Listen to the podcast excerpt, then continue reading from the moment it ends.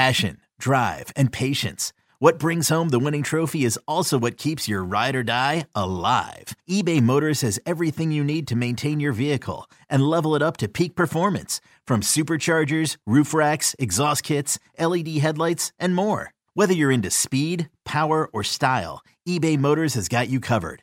With over 122 million parts for your number one ride or die, you'll always find exactly what you're looking for. And with eBay Guaranteed Fit, your part is guaranteed to fit your ride every time or your money back. Because with eBay Motors, you're burning rubber, not cash. With all the parts you need at the prices you want, it's easy to turn your car into the MVP and bring home that win. Keep your ride or die alive at ebaymotors.com. Eligible items only. Exclusions apply. Yo, Trey. Kevin, what's up, man? You know, I've been thinking, what would have happened if the NBA never vetoes the Chris Paul trade to the Lakers and we get CP3 in the same backcourt as Kobe in LA? Well, you get a very happy Jack Nicholson for sure. And the Lakers probably win a bunch more championships. CP3 finally gets a ring or two or three, and the Kardashian empire is forever altered. What did you just say? Hey, everybody, I'm Trey Wingo. And I'm Kevin Frazier, and we're teaming up on a new weekly sports podcast from Wondery, Alternate Routes. As former Sports Center anchors and current sports obsessives, we're consumed by all the what if questions that make being a sports fan so excruciatingly fun. If you're like us, then you also live and die on the fallout from every drop pass. Or play call. Each week on Alternate Routes, we'll take a flashpoint in sports, break down what actually happened, then explore every alternate scenario and the ripple effects it would have caused. Follow Alternate Routes on the Wondery app or wherever you get your podcasts. You can listen early and ad-free right now by joining Wondery Plus. Bucks never stop here. You're listening to Green and Growing, hosted by Sparky Fifer and Nathan Marzion. Welcome in. It is another edition of Green and Growing. Steve Sparky Fifer, along with our guy Nathan Marzion, the super fan. He is here with you each and every time we do Green and Growing. And listen, normally we do these on Tuesdays and Thursdays. Like today is Thursday. We record them, and then you can find them uh, right there in your feed on Wednesday and Friday morning. So tomorrow morning when you wake up, uh, the Green Growing podcast would be there for your friends, your family members that have never listened to us. Password along to check us out. Also, while you're doing that, password along that the 16th annual fan toy drive's last day is tomorrow, Friday. Or as you're listening to this, it would be today, I guess, if you're listening on Friday. Uh, and you can donate online you can't get down to Blain's Farm and Fleet in Oak Creek.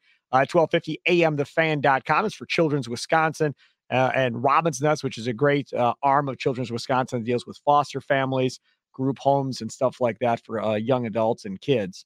Uh, so again, every toy counts, every dollar counts. We'd love to see you out at Blain's Farm and Fleet at some point, or see your online donation. All of that would be very cool. Okay. Uh, also, a special shout out to uh, Dave Cottrell and his family, aka Bubba Fight. If you've been following along that story for the last decade, they've been coming out uh, to the toy drive. Uh, his son, now 10 years ago, was diagnosed with cancer and then had a long fight there after that. And now, as a freshman in high school and doing a play and the whole deal, and his name's Dawson, and the whole thing worked out. But so they came out and donated a bunch of toys. So a special thanks to them, John and Franklin uh, donated uh, some cash earlier today uh, as well. Thanks to them. Franklin Firefighters donated a $2,500 check today. So thanks to uh, the Franklin Firefighters. All right, Nathan Marzion. Now that uh, all of that is out of the way, how was Thanksgiving for you? Because you and I haven't talked since uh, what mid last week before Thanksgiving. Yeah, it was good. Um, very relaxing. Got to spend some time with the family and watch some football, watch some basketball. And so, yeah, I mean, I, I, had a good time. It was it was nice and relaxing. I'm not a I'm not a huge party holiday person. Like I don't enjoy New Year's. I don't enjoy Halloween. Um, what is your problem? What do you mean? What is I wrong love, with you? I love Thanksgiving. I love Christmas. I love those chill holidays where it's not too much. You know, there's not too much going on. It's just kind of like you see the family, you're hanging out, and that's it. Okay, hold on now. See, this is this is what happens on this podcast. Sometimes it just goes sidetracked, and when we go away from talking about the Bucks, and we go about learning about young Nathan and really what is the life of a, a young Nathan Marzion really all about. I remember at some point, and my memory's going. You know, I'm older. I'm in my late 40s. So tell me if I'm wrong, but I thought I've seen you on social media over the last couple of years talking about chicks coming up to you in the club. Oh, are you Nathan on Twitter? Oh. So is that true? It is, but it's oh, not. Yeah, yeah. No, no, hold on, hold on, hold on, hold on. Hold on, stop half talking. The time, half the time when so I do that, I'm joking around. You go to the club, but you like being chill at home. So you aren't going to any Halloween parties with these girls all dressed and all like they dress and stuff at Halloween. You aren't doing none of that stuff. You're sitting at home playing video games or something or what? I'm watching basketball. I, I I do go out on the weekends, but I feel like when it's Halloween, there's just too much. It it becomes too much. Like it's not even it's not fun for me anymore, and it's just a lot of like there's too much going on and a lot of pressure to like go to everything and do all this stuff and dress up, and then How New Year's Eve. Twenty two. 22. Are other 22 year olds thinking it's too much for them too? Or No. in No, your no, friend I- group, this- are you the only one? I'm like the only one. Like my friends were trying to get me to go out on Halloween, and I was just like, no, I'm fine. I'm gonna hang out and watch basketball and you know do my little do my little thing. But I mean, again, average weekend, yes, I'll go out. Like I'll be going out this weekend. Got the big Marquette Wisconsin game. After Yeah. that, we're gonna go out to the bars and everything. We're gonna have a good time. So yes, I'm I'm out quite a bit, but on you know on on Halloween on those big days, I kind of like to chill more because I I don't know. It just the scene becomes a little bit too much. One second. So New Year's Eve, then at the end of this month, because we're in December, not December first, Yeah. will Nathan Marzion be out on New Year's Eve, out and about gallivanting with some lucky young young lady, or will Nathan Marzion be at home watching college basketball or something? Um, I would I would put it at like a 15% chance that I go out. Dude, you, How- you don't hey, you don't get to relive 22 at like 30. New you only Year's get is one not shot fun. at New 22. Year's, New, New Year's is not fun though. It's never fun. It always is overhyped, and there's way too much pressure going to the night, and it always disappoints. what? And the Oh covers downtown are like thirty bucks, and it's just so Oh, well, expensive. okay, yeah, fine, fine, okay. Listen, okay, lot- get, if just a lot your reasoning is it's too expensive, then just lead with it's too expensive. I don't make enough. Like it's too expensive, dude. I've been there. I've worked at radio my whole life. I get the too expensive part. Totally understand. I get it. What I don't understand is you are 22. Seems pretty popular to me. Not a bad looking dude. And you're at home on all these party nights? Like that's just I don't know. It's kind of mind blowing to me a little bit. I maybe I'm wrong. I don't know. Tweet at Nathan Marzion. You know, if you want to go out for New Year's Eve, he's you are you single? I never guys. I never asked. Yes, I am. girl? Yeah. You have a girl? No, no, no. I don't have a girl. I am single. I am single. If you have a girl, she's gonna have to come on the podcast. I just that should No, be no, no. I yeah, I do not. I do not. At Nathan Marzion, if you want to go out New Year's Eve, he's got nothing going. He's just going to sit at home and watch TV and have some Cheetos. So if you're interested, Marzion is here. If you're scared to go to Nathan, you can come through me and I'll I'll be the one that'll hook you up. This is fun, isn't it? Because you want to know why this is fun, Nathan? Because this is what people did to me when I was your age and I was working in radio. They did the same thing, like for the next decade after that. Because I was I I didn't get serious with anybody till much longer uh, later in life than 22. So I've been through the peer pressure. Now I get to apply it to you. It's fun. I enjoy it. Uh, okay, let's talk about Khris Middleton. Let's get to some Bucks talk. We wasted six minutes talking about everything else. Khris Middleton is coming back. It's not a joke. It's serious. He looks good in street clothes, from what I can tell, from what I could see on the sidelines. Look like he's having fun and laughing and joking and carrying on. But now he's going to get to play. And I'm sure there's going to be some type of minutes restrictions as they ease him back in and so forth. Uh, and we'll see what this looks like. But anytime you add somebody into the mix, regardless if they're a player that you know has played with these guys or not, I think there's still going to be a little bit of an adjustment period. Uh, and I would expect there to be an adjustment period here as well, Mr. Marzion, with Khris Middleton coming back into the fold.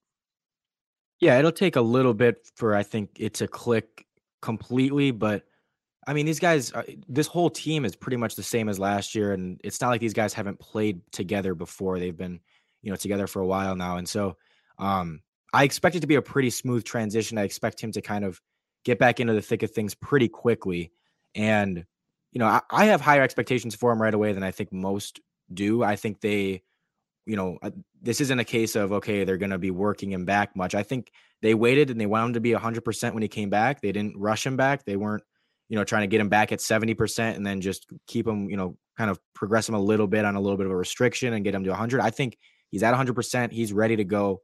And I think we're going to see Khris Middleton. It's been, it's been what, seven, over seven months since we've seen Khris Middleton on the floor. I mean, it's been so long and the offense has just been, um, you know, inconsistent and guys just not being able to completely create their own shots and stuff like that. And it'll just be nice to have that back in the offense here and something that we've missed for so many possessions. Or just you wish you had those, you know, ISO possessions where you could just give it to Khris and let him go to work and get a bucket for you. And that's something that I'm just excited to see again, see this team healthy, completely together, and um, see how they look. And and you know, we got some good games coming up, so it's a good time to get them back. Talk about last night's game against the Pacers quickly because I was on Twitter complaining. Um, so I'm going to complain here too.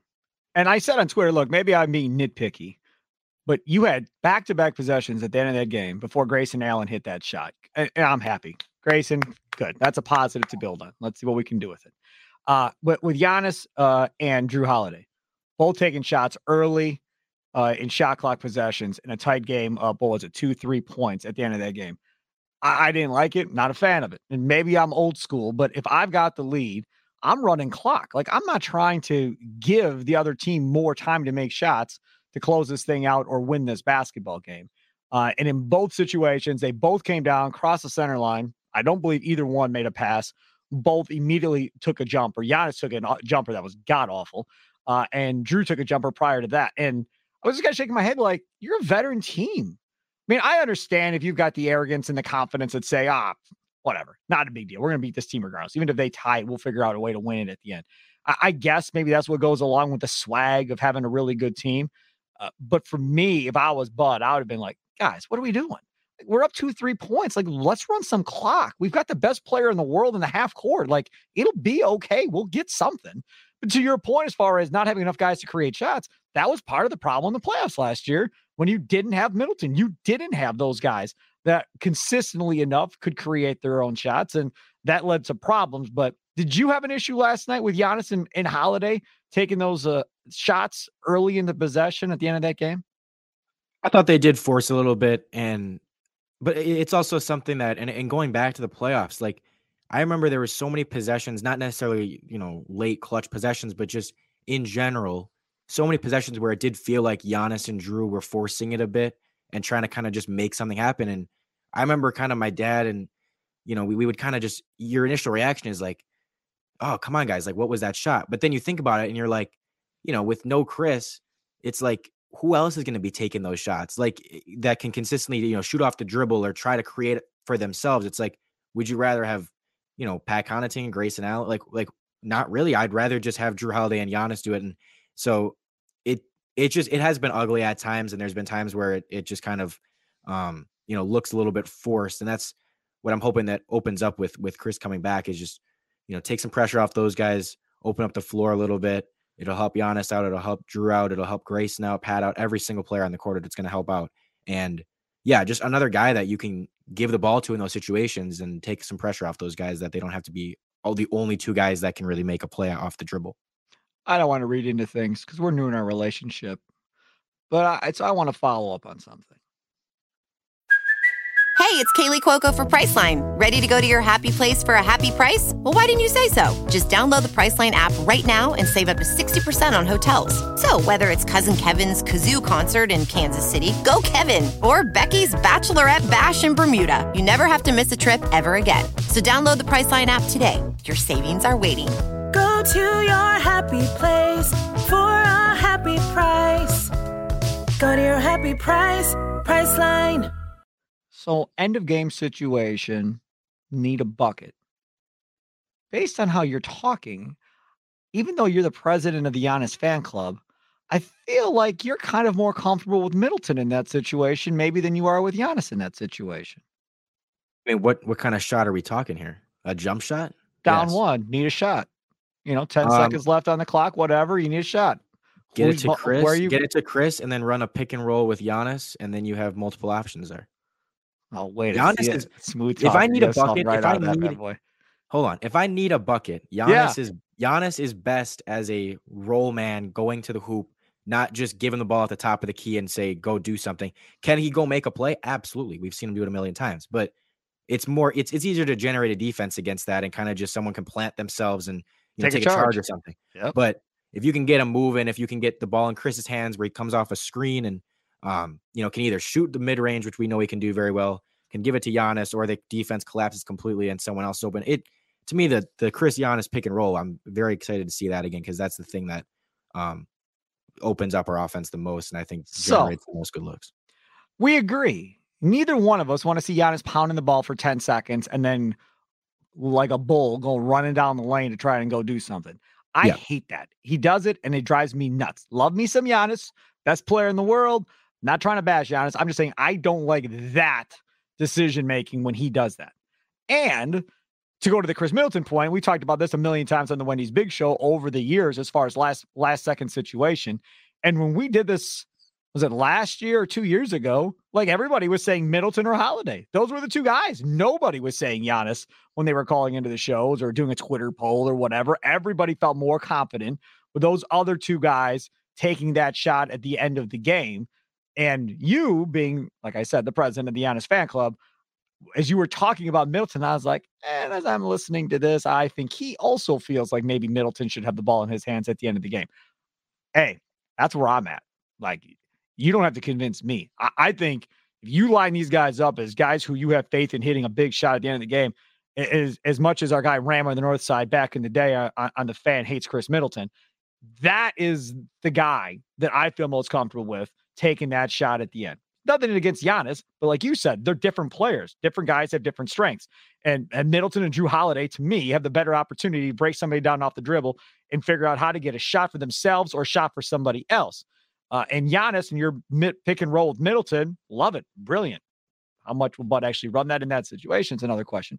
But yeah, I love that idea uh, too. So now when you talk about bringing Middleton back and how he fits in, to me, that's the biggest piece of the puzzle that you like.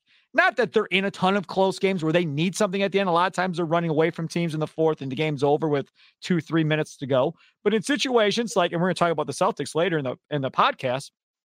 But in situations like that, where you need a big shot in a playoff game against Boston or in a big regular season game at the end, and you're on the road and the crowd's going crazy, and you need somebody with ice in their veins to hit a shot, hey, Khris Middleton's probably your number one option at this point. That's how I think he impacts the Bucks more than anything else returning is these end of game situations. Yeah, he'll get his shots throughout the game, but end of game situations, I think, is his biggest impact. Yeah, and again, as you said, it's it's absolutely nothing against Giannis. It's literally just the style of play. You're gonna trust the guy that can, you know, more more efficiently hit a hit a jump shot and be able to kind of raise up over over guys on jumpers and um, hit the hit, hit a shot from you know further on the floor than the guy that is more just a driver and a play finisher and a dunker. Um, you know, not to say Giannis can't hit a jump shot if he if he needed to, but it's like eh, you the, the way they play, you're gonna want the ball in Khris's hands to to start the play at least more. And again, try to generate something for Giannis going towards the basket, sure. But um, if you're just telling me, you know, give the ball to someone, it's probably Khris. But yeah, and even like I said, not even just in those clutch scenarios, but just in general, to have that guy back that you can just give the ball to and you know he can break someone down and hit an outside shot and hit some contested mid ranges and hit some contested threes and just adding that back is going to just be so helpful because they've missed it so much. It just everything feels a little bit you know a little bit forced a little bit clogged up a little bit like you know they just don't have they need one more one more creator and we've been waiting for him to get back and he's finally back so it'll be it'll be very exciting to see i'm going to bring up something else i saw multiple people last night on social media bring up and that was the usage of Jevon Carter and how little they're using Jevon Carter on the offensive end. And when you get closer to fourth fourth quarter scenarios and how they kind of forget about him in fourth quarter scenarios offensively. Uh, I don't necessarily disagree with that. I think it's a pecking order thing we talked about before. Who's going to fall out of this rotation once everybody is healthy? Uh, we still don't know the answer to that. I mean, Jordan Nwora is definitely going to fall out of the rotation. Beauchamp already has fallen out of the rotation. Uh, and I would think that Jevon Carter will kind of stay in there with Pat Connaughton and be that fourth guard uh, that'll rotate uh, in and off the court with Jrue Holiday and, and Grayson Allen. I want to see whether or not they can figure out who this sixth man is, is going to be. That's what I'm kind of anxious to see with Bud. Like, who are you going to go to as that first man off the bench? With all due respect to Pat Connaughton, one in every what 10, 15 games, maybe he'll get hot coming off the bench and hits consecutive threes and get you a little energy. Like I tend to feel a little bit more confident, as crazy as it sounds, maybe in Jevon Carter coming in and providing some quick instant offense and get you quick five, seven points because of his defensive intensity, creating a steal, getting a transition basket, hitting a shot. For me, I kind of feel like Carter might even make more sense than Connaughton as far as coming off the bench first to provide some offense. Yeah, or do you or do you we talked about this earlier. Do you start Jevon Carter still? Do you keep him in that starting lineup and roll with that? Um, you know, it's nice that they have plenty of options both ways. They can, you know, they have guys they can start instead of Jevon Carter. They have guys that can come off the bench. Nobody's, you know, um, picky about their role. Nobody's going to complain if they need to come off the bench. Like it's a it's a fine problem to have. They have options, but um, yeah, I agree. I mean, I love Pat. I think I think Jevon gives you a little bit on both ends, and that's probably what you know. That, that's probably why they're going to still consider starting him, even when Khris comes back. Is just what he's giving you on both ends compared to guys like Pat, guys like Grayson, um, those other guards that they have. You know, George Hill or whatever.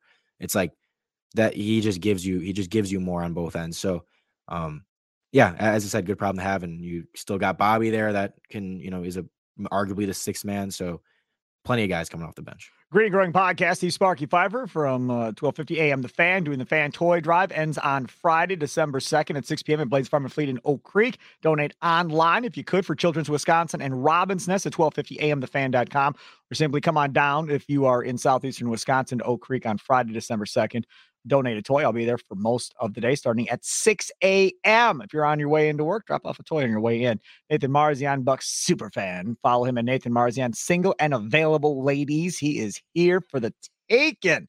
Yes, he's here for the taking. Question number two Where do you have Giannis in the MVP race currently? A lot, a lot of Jayson Tatum uh, love being thrown around right now uh, for this MVP race that I'm seeing on social media. Uh, Nathan, where do you have Giannis uh, in this MVP race right now? Because he's playing better as of late. Yeah, he was he was number one for me for sure. The, you know, the first couple weeks of the season, then he hit a little bit of a a rough stretch there for I don't know a week and a half, two weeks, where still put up fine numbers and whatever, but it just wasn't quite as efficient as he normally is, and the free throws got really bad, and um, just didn't look quite like himself. And now, I mean, the last five games, he's averaging 36, 10, and 6, and, you know, shooting 60% from the field. So he's been back to being incredible. And if he keeps this up, he's going to be in the top two. I, I, I really do believe. I don't I don't see a way where like, you know, Luka is looking really good, but his team just isn't there. Even like Steph Curry's team has not been very good. Um, Booker could sneak in the top three. He's been pretty good. He had a he huge night last 44 night. against the Kings the other night. He had 50. Yeah, he had 51 last night. Sheesh. So he he's had some huge games to uh, you know, got to kind of boost his his uh MVP status up and the the Suns are winning right now, so that could help. But um I do think right now it's between Giannis and Tatum. I don't really know who I'd put first. You could say Tatum because the Celtics are number 1 and he's he has been really good, but um I don't know. It, it's it's interesting to me because Giannis has that off stretch, and I feel like a lot of people notice it. A lot of people, and maybe it's because it's it's Bucks fans, and I'm noticing it that people are noticing it more. But I felt like it got a little bit talked about more of you know Giannis is struggling a little bit, and it's like during that same stretch, Tatum actually was struggling a little bit too, and I he had a couple you know pretty poor shooting nights and stuff like that, and it's like I don't know, they're pretty even. This isn't like Tatum's been 100% consistent all season long, and Giannis had you know has been inconsistent, but um I think they're both right there. They're both averaging over 30 and you know the, the two best teams in the league right now. It, it might just come down to who ends up, you know, being number one in the East if they both keep this up. But one thing I will say is I'm more confident in Giannis keeping up this level all season long than I am Tatum. Not maybe Tatum has just taken that leap and will keep it up all season long, and this is just who he is. But um, we've seen Tatum go on stretches before where he's been really, really good, and then he has some, you know, off games. And I feel like that's what's kind of kept him from being a superstar and rather just being a, a second tier star. So we'll see if he can keep it up. But we we we do know that Giannis is going to keep it up because that's just who Giannis has been the past you know four or five years. Let's let's go back to what you said earlier. So Giannis is struggling. You look at Tatum's numbers; he's struggling too, and you start going back and forth. This is what I'll tell you about voters. Nobody gives a damn about what happens in November. Nobody's going to talk about what happens in December they're going to look at the big picture. They're going to look at the overall stats, the overall numbers. They're going to look at efficiency numbers on the offensive side and the defensive side. They're going to look at key statistical categories that they always analyze. They're going to look at big games against big teams, right? So, what do they do against each other in those games throughout the course of the season? They're going to look at where the teams are, like you said. Uh, if is Milwaukee one, is Boston one? Who's ranked higher? Who's got more wins? All of that is going to come into consideration. Now, the other aspect of this that you didn't bring up that could be brought up is ah, Giannis has already won it. You know, Tatum hasn't won it yet. Let's give it to let's give it to uh, Tatum this time. Giannis already has defensive player of the year, MVP. He's got he's got everything. Let's give it to Tatum and change it up and give it to somebody else. That may be the deciding factor. At the end of the day, these writers might just be like, we're gonna give it to Jayson Tatum. We can give it to Giannis every year. We're just gonna give it to Jayson Tatum and let him have it. And we've talked about this in the past, right? Michael Jordan should have won MVP probably every almost every damn year. Uh, you know, past his first couple of years in the NBA when they started winning. Didn't happen. Steve Nash has multiple MVPs. Was Steve Nash really the best player in the league those years? Probably not. But he has multiple MVPs when he played for, uh, for the Phoenix Suns. So that all has to be taken into consideration. I think if these numbers are somewhat comparable at the end of the year, for me, and maybe I'm missing something. And if you're a Celtics fan, you can tweet at Sparky Radio and tell me I'm wrong. I think Giannis is a better defensive player. So if the offensive numbers are close, now I'm going to go look at the other side, and I would have to imagine metrics wise that Giannis is going to be a better player than Jayson Tatum on the defensive end of the floor. So for me, that would be the deciding factor. If I was a voter, okay, fine, offense, fairly similar. Now let's go talk about the defense. And if one is is significantly better than the other defensively, then that's your deciding factor for the MVP race. Now, if both those guys are relatively equal on both sides of the ball on offense and defense, then I do think you go to who's which team has the better record how do they play head to head when their two teams played each other? And then maybe you make your determination at that point. For me, the whole he's got MVPs already would never come into play if I was voting. I've never had an MVP vote, so I, I couldn't tell you what the rest of these guys think. But for me, it, it, wouldn't matter. It would just be that year. That's what I'd base it off of, um, kind of going for. Does that make sense, Nathan? Yeah, and I do I do hope that that's kind of how it works with most voters because you know I just don't want it to be a situation where like Giannis has the better offensive numbers. Giannis is better defensively, but you know Tatum is still really, really good right behind him, and they kind of just give it to him because again, you know he hasn't won it. Giannis has. Like if Tatum's going to win it, I want him to either be, you know, the Celtics are pretty clearly the best team in the East, and you know finish plenty of games ahead of the Bucks to the point where you can say, okay, he's he's the MVP, um, and he he keeps up this level of play, or he, you know, he's a good defender. He's been he's been better at defense, but I still don't think he's not on Giannis's level. But like if he can, you know, if his offensive numbers overall do look a little bit better, then okay, there's an argument there to at least give it to him. But it's like, as you said, I want it to be something of you know, if their offensive numbers are comparable, but Giannis is way better defensively and they have about the same record, give it to Giannis. You know, th- th- at that point, I don't want it to just become, hey, you know, they're close. Tatum's probably second, but he hasn't won it, so we're gonna right. make him first. Like, at least yep. just make it something that's deserved. Um, and, and and not that you know, again, both of these guys do kind of deserve an MVP in their own in their own sense of like they both had, you know, they're they're having great, great, great seasons, but um, you know, you have to be the best to win MVP. And I don't want it to be anything where other stuff comes into play that has nothing to do with how they're playing this season. All right, let's move on. Topic number three, the final topic on a green and growing episode today. Don't forget Audacy, Spotify, Apple Podcasts, Google Podcasts, all of them carry the green and growing podcast. Uh, the new uh, downloads available on uh, Wednesday and Friday mornings. We record them on Tuesday and Thursday nights. How are you feeling? The Bucks stack up with the Celtics as of right now, and we'll include Middleton coming back, I guess, as part of this, as he's due back here. Uh, so, how do you feel they stack up, Bucks versus Celtics? Because right now it appears clear that they are the two best teams, probably in the NBA and certainly in the Eastern Conference. Yeah, it's it the, in the NBA. It's between you know as of right now, and things can change. It's definitely between them, and then maybe you could throw the Suns in there.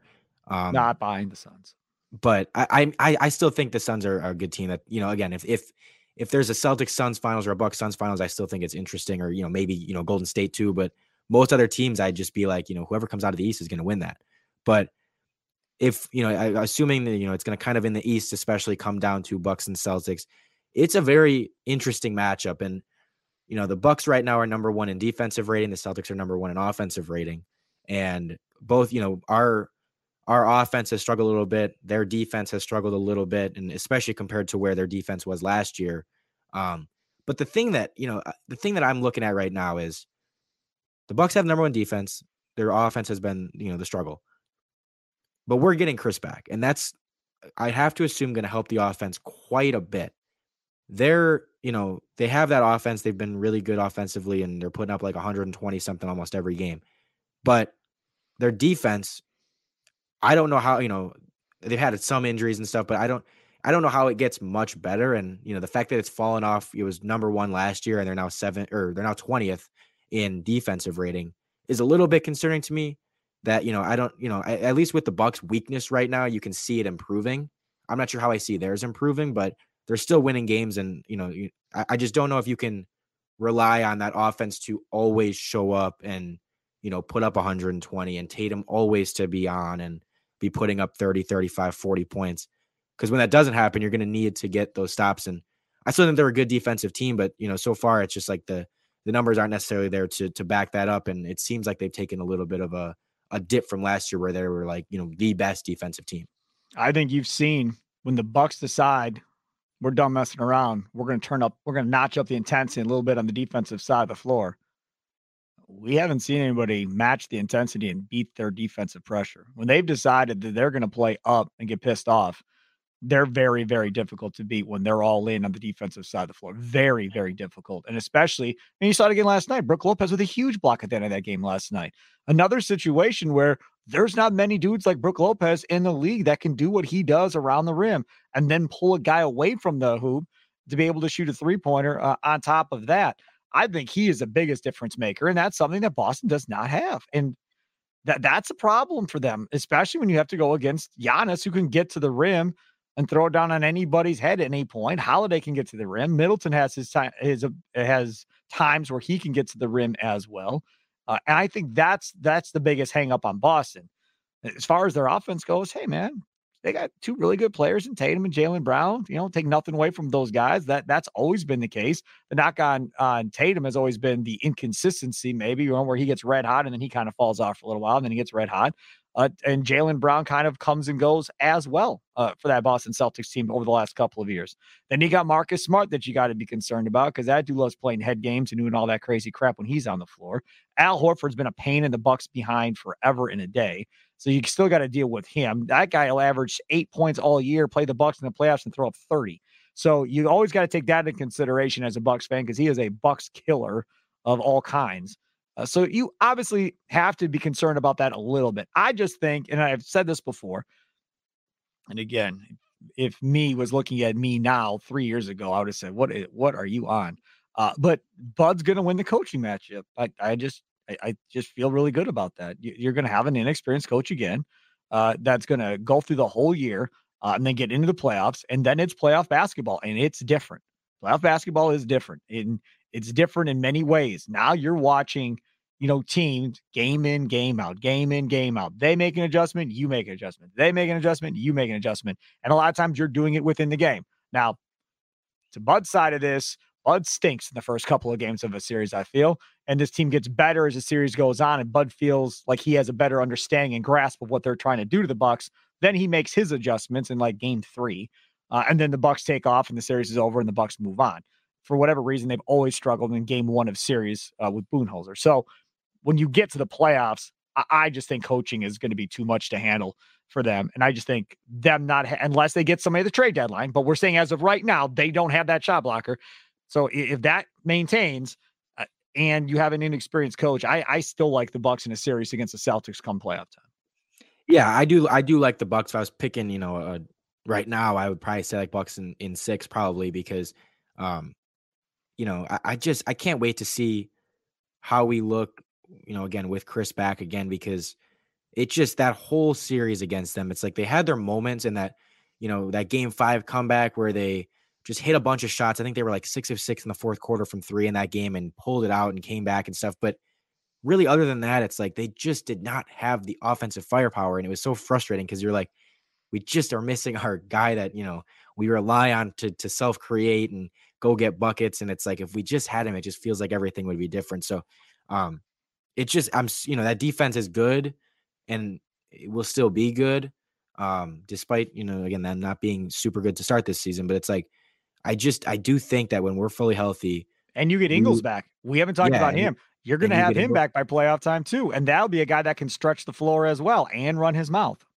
Yeah, and it just it just feels like we'll be able to um, get to them and you know, if we can, if with our tremendous defense, if we can step up and you know force them to to you know be in the 100s rather than the 120s, um, our offense can do enough to to get past them because I just I do think that that fully healthy we do have that firepower to get past their defense this year and um you know again it's very early you you don't know how everything's going to look the rest of the season but um you'd have to imagine right now it's going to come down to us and them and um, I, I do like us in a, in a series against them still.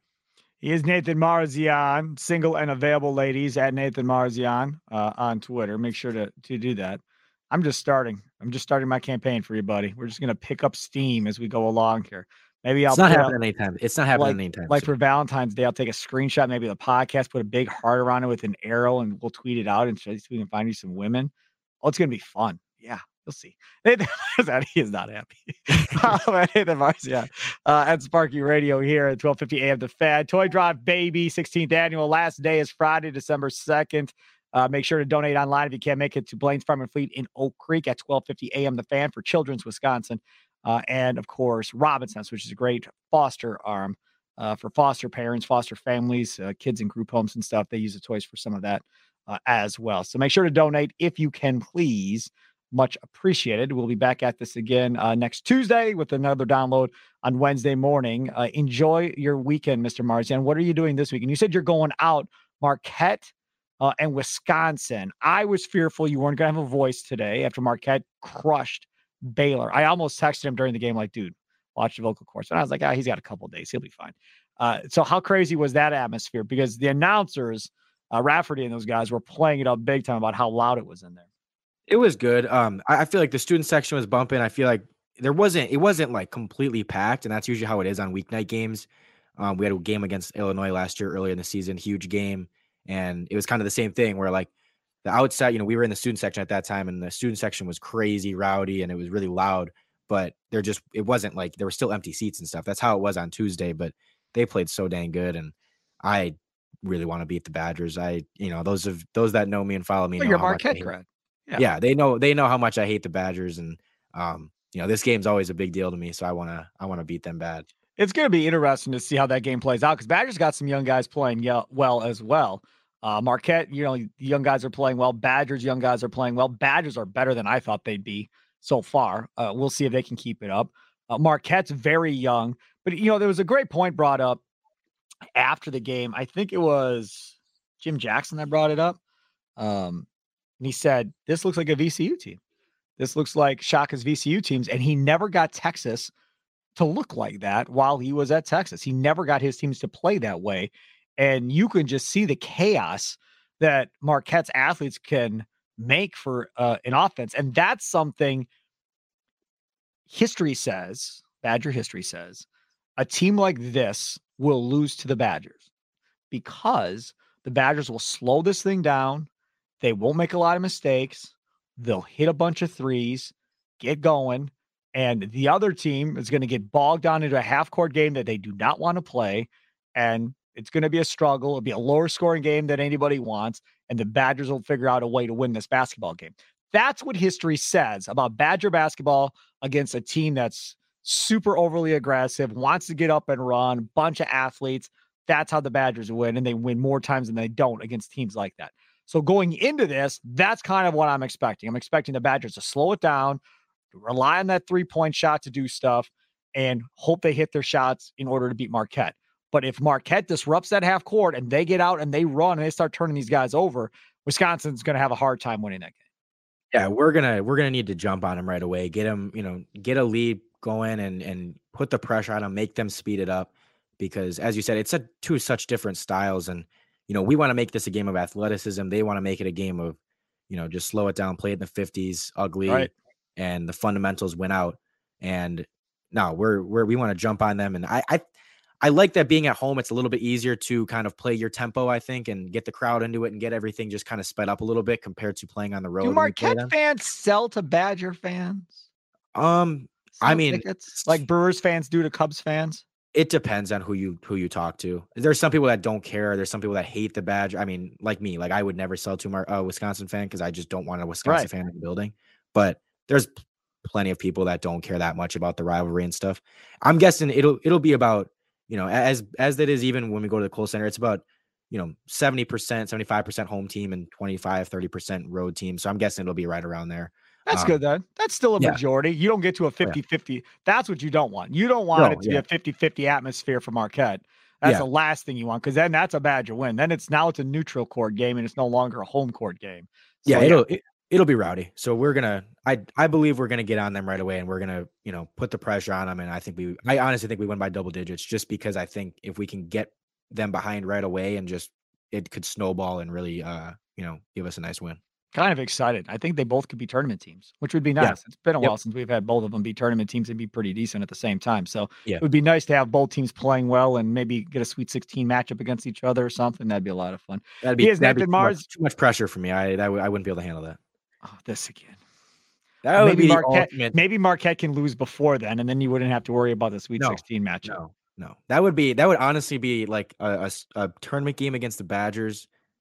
It would never reach like NBA Finals level for me, but it would be the closest thing you could get to like a Finals game of like you know, okay. like Sweet a Finals 16. Super Bowl and then Bucks or not Bucks Marquette Badgers tournament Yeah. game. Sweet 16. It's Marquette, Wisconsin. You've got an opportunity to go with your boys to the game. You got a ticket, all set to go. Then you got the hottest chick you've ever seen in your life. I'm going to the game. She wants to go out that weekend. What? We're going to the game. You say no to the hottest chick you've ever seen in your life to go to a to the, the Sweet 16 game. There are plenty of girls out there. There's only one time I'd be able to, probably one time I'd be able to go to this game. So logically, logically, I'm taking the game. Oh my god, I love you.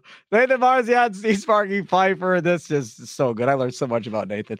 Uh, we'll see you uh, again coming up. Like I said, Tuesday we'll record. Wednesday it'll be in your feed. And uh, have a good weekend, everybody, inclusive, including Mr. Marzion. See if you can find the man a girl. I think that would be good for him. Enjoy the rest of your weekend. Have a good one. Toodles.